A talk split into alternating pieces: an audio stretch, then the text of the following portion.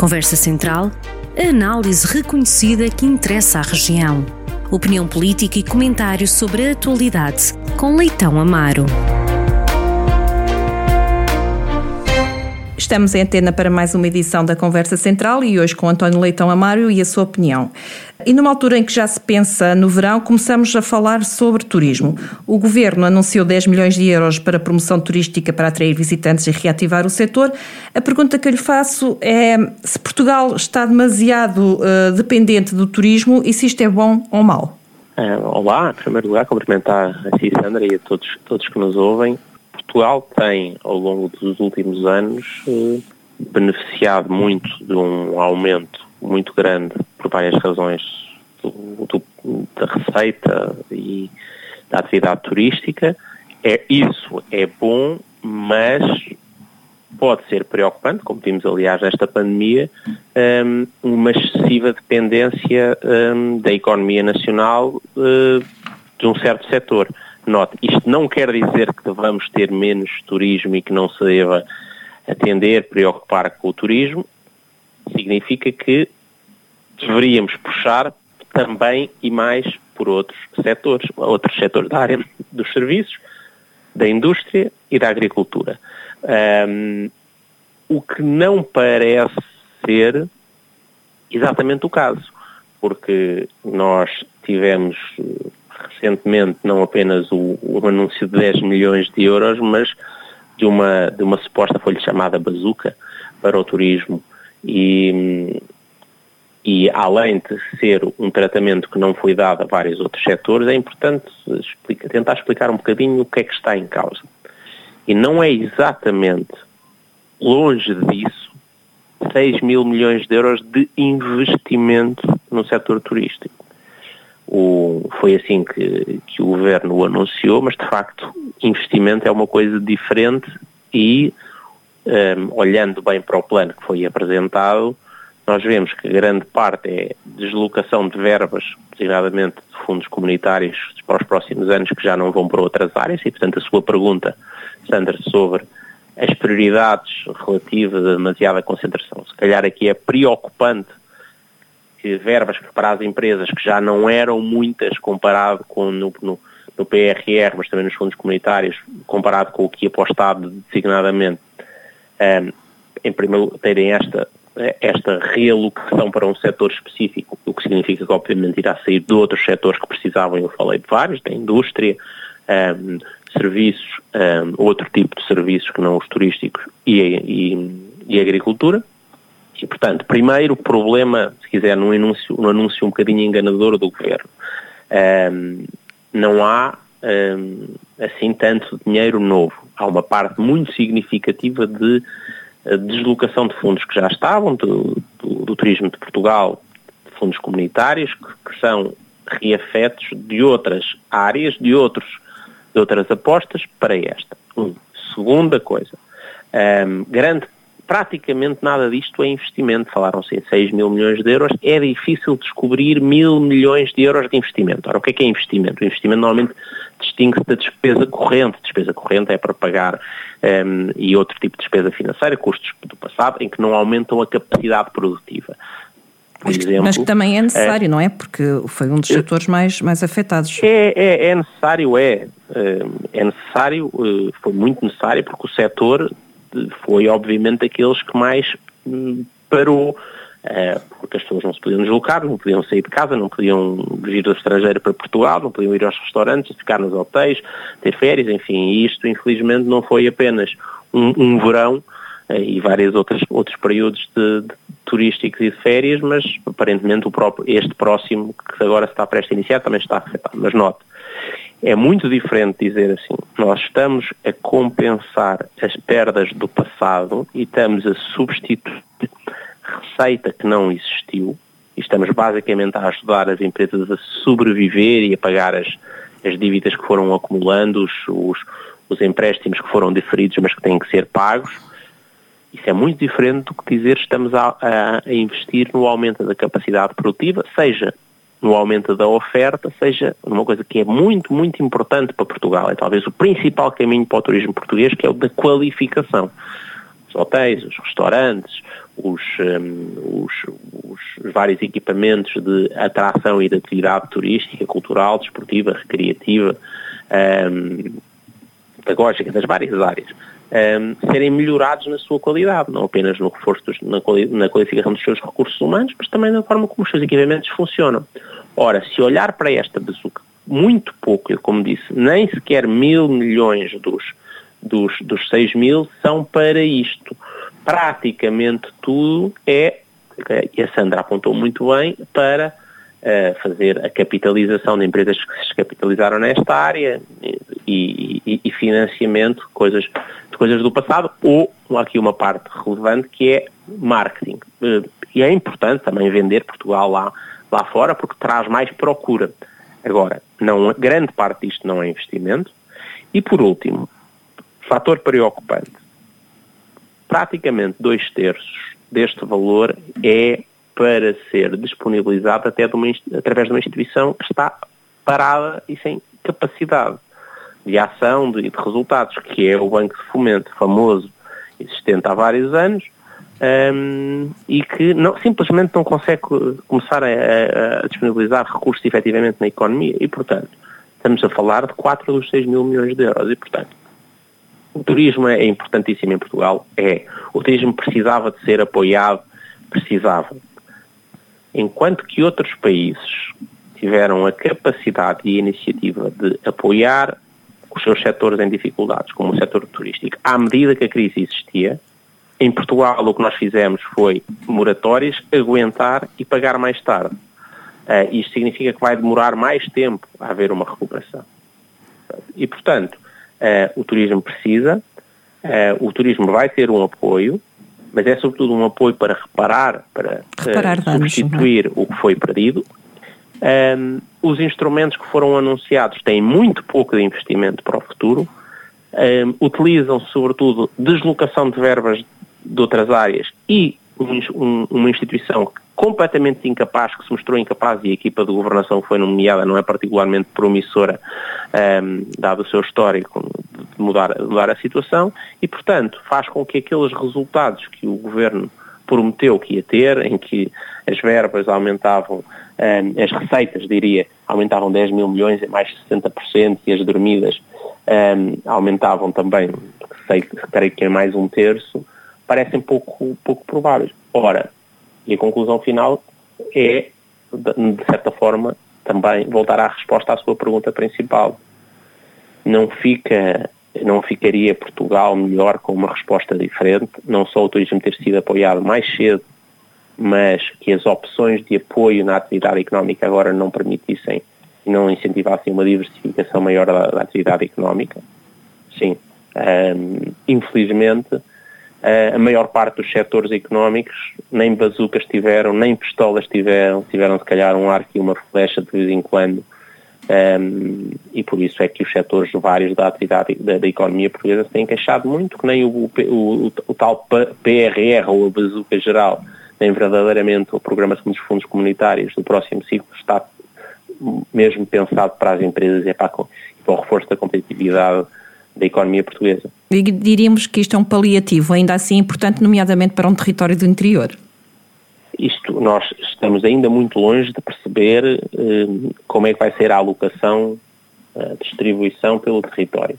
Um, é claramente, isto é, um, se quiser, um paliativo, isto é, uh, dar fora de tempo aos uh, aos doentes, isto é, às empresas que passaram de facto dificuldades, grandes empresários e trabalhadores com grande capacidade, grande robustez, grande força para terem resistido neste período, merecem ser elogiados, não apenas o turismo, mas outros, mas que vão receber, nós não sabemos quando, uh, por instituições que não funcionam, ehm, esse remédio e esse alimento e essa capacidade e essa força para sobreviver e é um paliativo que chega, espero que não tarde mais para muitas destas empresas. Muito bem, e agora uh, da, da, sua parte, que tema gostaria de destacar daquilo que foi acontecendo nestes últimos uh, dias? Sim, eu queria fazer umas referências rápidas mas várias delas. Em primeiro lugar, um, porque diz muito à nossa região, um, uma referência a uma exposição maravilhosa um, do Museu do Caramulo, que está neste momento num, em, em, em, funcionamento num dos maiores museus portugueses, em Lisboa, no Museu Nacional de Arte Antiga, uma exposição maravilhosa que mostra à capital do país, às pessoas que vão à região de Lisboa, e um dos principais museus portugueses, a pérola, a grande pérola e o trabalho extraordinário que tem sido feito no Museu do Caramulo. E, portanto, acho que qualquer de nós da região se enche de orgulho. eu que, obviamente, vivi e cresci mesmo ao lado deste, deste museu magnífico, consigo, fico ainda mais, mais encantado e muito orgulhoso e, portanto, muitos parabéns à, ao Museu do Caramulo e à sua fundação e, e aos trabalhadores e à, e à, equipa de gestão pelo que tem feito e por este momento magnífico um, também para a divulgação da nossa região, que é mostrar quão bom é também este museu, um, que é um museu não público, obviamente, um museu privado de uma fundação um, no coração do nosso, da nossa região. É só o primeiro comentário. o segundo comentário tem a ver com autárquicas, são três referências muito, muito a novidades que se conheceram nas últimas, nas últimas semanas. Ehm, desde o meu, o meu último comentário aqui. Em primeiro lugar, obviamente, a clarificação da, da candidatura da principal força política à capital distrito. Um, falo, obviamente, da candidatura do PSD um, da escolha de Fernando Ruas. Eu falei aqui na altura e tinha dito uma coisa que quando me perguntou a, um, a Sandra o que é que eu achava que devia acontecer, o que é que o PS devia apresentar, eh, e eu disse que devia ser Fernando Ruas e João Paulo Gouveia. Aparentemente. Um prognóstico um, correto. Foi mesmo isso que disse uh, que, que, Fernando Ruas, creio que um destes dias, uh, uh, não sei se na apresentação transmitiu, um, e é bom vermos esta combinação de grande experiência com dinâmica, eu disse isso muitas vezes, Fernando Ruas é um homem que está com uma grande vivacidade e energia política e iniciativa, com também um, um, uma pessoa mais nova, mas com, com capacidade muito grande, o, o João Paulo Gouveia. Em segundo lugar, numa das outras maiores uh, cidades e municípios do, do distrito, uh, Lamego, uh, confirmou-se algo de que se ia falando, que é a coligação um, entre o PSD e o CDS. Eu creio que coloca uh, o candidato Francisco Lopes numa posição de candidato muito forte, com uma probabilidade muito grande de vencer, ainda por cima, uh, porque neste período de quatro anos de regra de governação socialista em Lamego, de facto as coisas um, pararam no tempo e, e é pena, uh, porque é também uma cidade e, um, e, uma, e, uma, e um conselho icónico, muito reconhecidos, com uma história, uh, mas também um passado recente que tinha sido dinamismo e que se interrompeu e ficou um bocadinho esta sensação de uma paragem no tempo do Lamego. E eu acho que esta um, aliança, esta coligação entre o PSD e o CDS, liderada por Francisco Lopes, acho que são provavelmente coloca o PSD numa posição, PSD-CDS, nesta coligação, numa, numa posição fortíssima para ganhar. Uma terceira notícia, para uma terceira, terceiro comentário sobre uma outra novidade muito relevante, eh, agora indo muito mais para o sul do distrito, em Carregal do Sala, o anúncio da candidatura um, ehm, do, do, do, atual Presidente da Câmara, Rogério Abrantes, uh, estando já anunciada a candidatura designadamente de outro candidato pelo Partido Socialista e, portanto... Fica a dúvida, ainda, ainda estamos... existe a dúvida de se é pelo Partido Socialista ou se será por independente, Rogério Abrantes. Pois, o que nós sabemos é que já existe um candidato do Partido Socialista anunciado e aprovado e, portanto, a confirmar-se que, que, não é candidato pelo Partido Socialista, há aqui uma possibilidade, há um impacto relevante, quer dizer, e o, Rogério conheço também, tem sido, e é o atual Presidente da Comunidade Intermunicipal, tem sido uma pessoa sábia e, e, e, é alguém que eu, que eu estimo pessoalmente também, também muito, mas pode fazer parte de um, de um de um xadrez que pode resultar numa, numa recomposição do equilíbrio de forças no, na comunidade intermunicipal da, da Viseu de Lafões, que hoje, como sabe, tem uma maioria populacional de, de, câmaras do PSD, mas o número de municípios, o maior, um, pertence ao Partido Socialista, não é do PSD. Portanto, pode implicar aqui um, um realinhamento uh, para, para, pela maioria de autarquias lideradas pelo PSD. Portanto, em termos de autarquias, queria fazer esse, esse, segundo comentário. Um terceiro rapidíssimo, só para assinalar algo, um fator preocupante.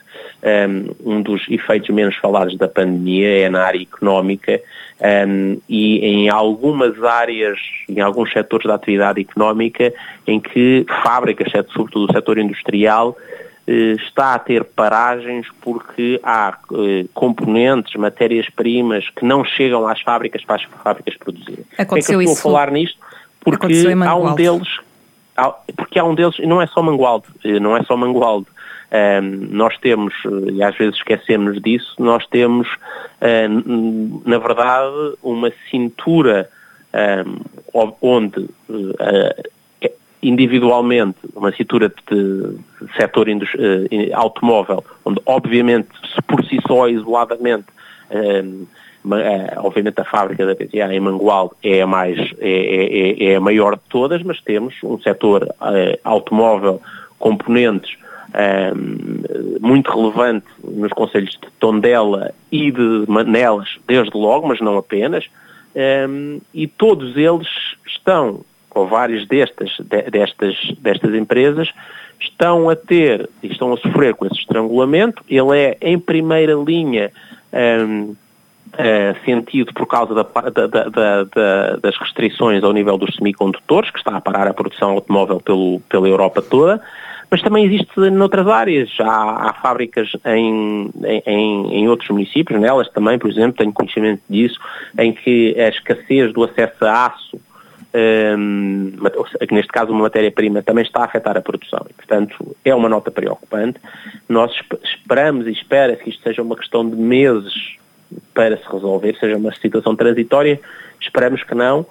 Quanto mais tempo se mantiver, pode gerar aquilo que falei algumas vezes já aqui no passado, uh, nos picos da pandemia, que é levar uh, as cadeias de produção e uh, uh, que hoje estão muito espalhadas pelo mundo a reconcentrar-se. Claro que em, em, coisas como o, o aço e a matéria-prima é muito difícil, porque grande parte da capacidade instalada está em países como a, como a Índia ehm, a China. Ehm, no caso dos semicondutores também, é sobretudo na Ásia, alguma coisa nos, no, nos Estados Unidos, mas uh, temos que estar atentos para os desenvolvimentos ehm, e hoje estar conscientes que há muitos trabalhadores destas fábricas eh, que hoje estão em casa, não porque estão obrigados ao teletrabalho, mas porque as suas fábricas estão em paragem de produção.